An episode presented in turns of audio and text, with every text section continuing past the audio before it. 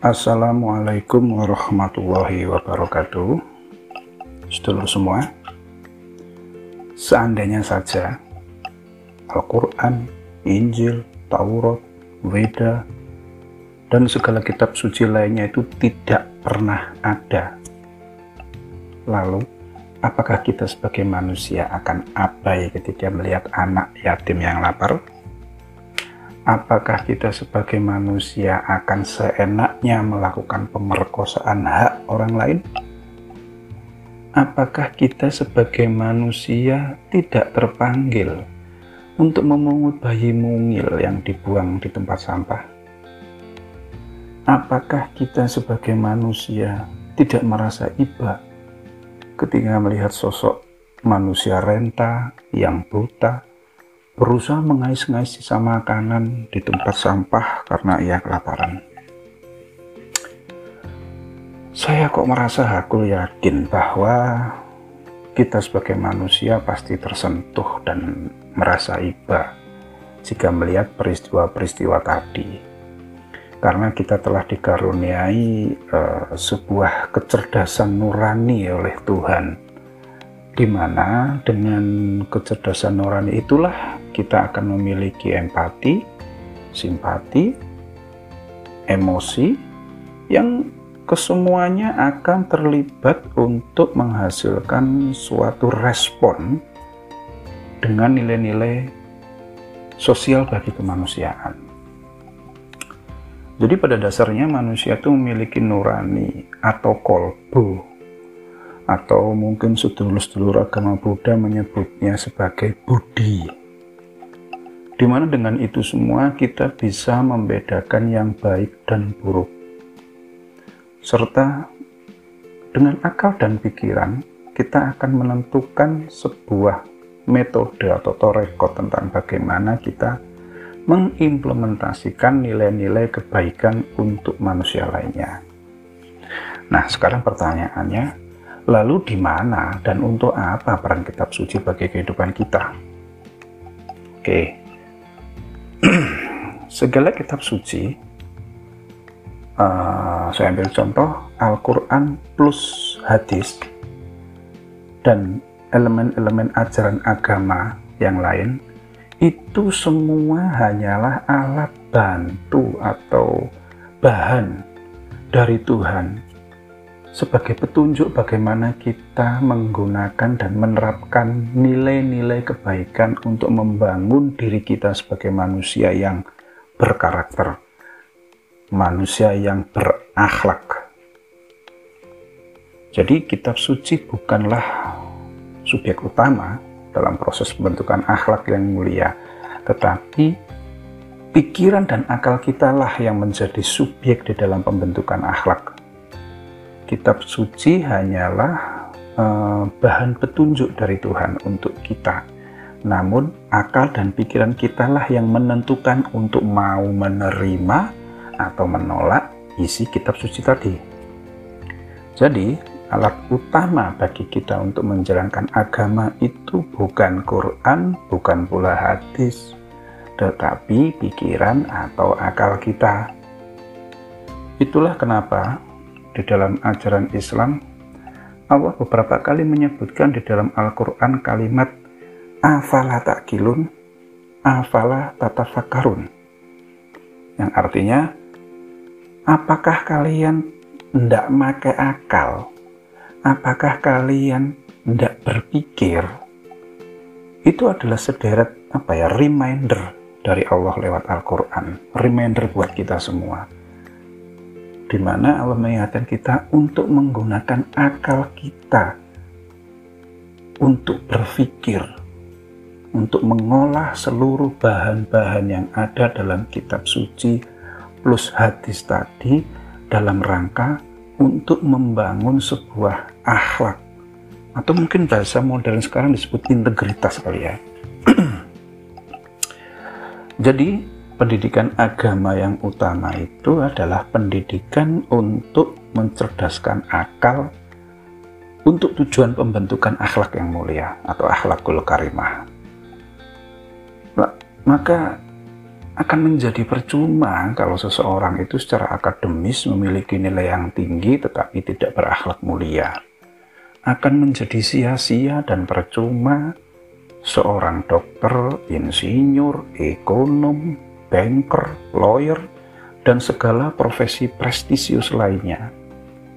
Kalau mereka tidak memiliki akhlak yang mulia, akan menjadi sia-sia dan percuma jika seseorang itu memiliki segalanya, namun tidak memiliki akhlak yang mulia. Akan menjadi sia-sia dan percuma hidup kita jika kita saat ini tidak memiliki akhlak yang mulia. Kenapa? Karena dengan akhlakul karimahlah kita bisa menghadirkan atau melahirkan output sosial yang bermanfaat buat manusia lainnya.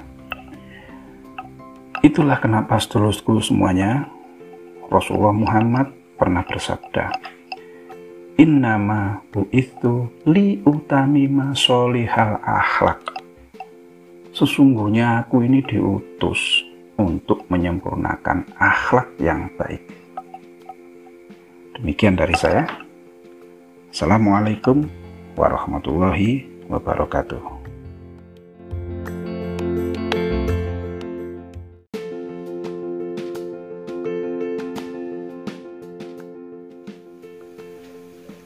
Assalamualaikum warahmatullahi wabarakatuh.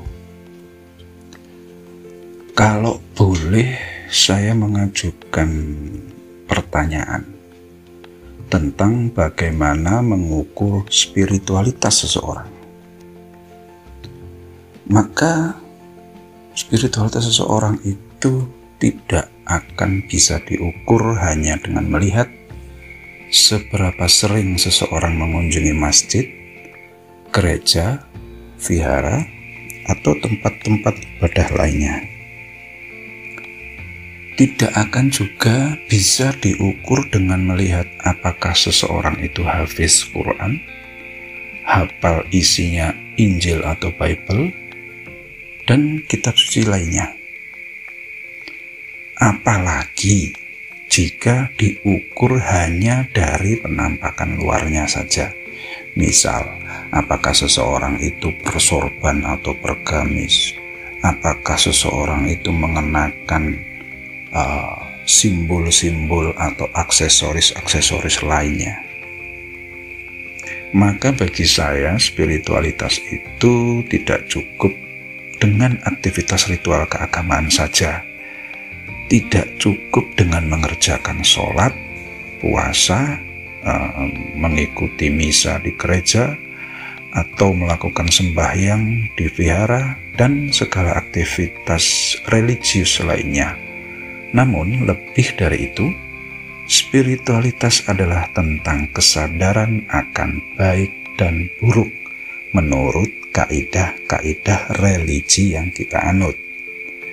Dan bagi saya, ini bukan hanya tentang sebuah aturan atau fikih atau syariat semata, tetapi ini lebih kepada kesadaran batiniah tentang baik dan benar ini lebih kepada tentang attitude, manner, atau akhlak. Seluruh semua, perlu kita ingat bahwa orang-orang di luar sana itu tidak butuh sholat kita, tidak butuh hafalan Quran kita, nggak butuh kepandaian kita. Mereka juga nggak butuh jabatan kita. Mereka nggak butuh status sosial kita. Yang mereka perlukan dari kita adalah perilaku kita dan manfaat sosial apa yang bisa mereka dapatkan dari kita. Dan untuk itu, mereka hanya perlu akhlakul karimah kita. Itu saja. Jadi dalam konteks kehidupan sosial ini, Sekali lagi nggak penting buat kita menunjukkan identitas keislaman kita, kekristenan kita, kehinduan kita, atau segala identitas agama lainnya. Nggak penting kita menunjukkan bagaimana tentang kefasihan kita dalam berdalil. Nggak penting menunjukkan simbol-simbol religius. Nggak penting penampilan-penampilan yang seolah-olah menunjukkan identitas keagamaan kita kepada manusia-manusia di luar sana. Apalagi eh, penampilan-penampilan uh, yang seolah-olah menampakkan kesalehan kita tetapi jauh lebih penting bagi kita untuk menunjukkan sebaik apa akhlak atau budi pekerti kita dengan cara memberikan output sosial yang positif kepada manusia di sekitar kita. Maka itulah kenapa dulu Rasulullah Muhammad pernah bersabda, innamal uh, sorry, innamal buistu li utamima solihal akhlak. Sesungguhnya aku diutus untuk menyempurnakan akhlak yang soleh, bukan menyempurnakan penampilan, bukan menampil menyempurnakan posisi-posisi strata sosial, bukan untuk menyempurnakan apa itu uh, kepandaian-kepandaian kita, bukan. Sekali lagi, Rasulullah Muhammad itu diutus untuk menyempurnakan akhlak kita. Assalamualaikum warahmatullahi wabarakatuh.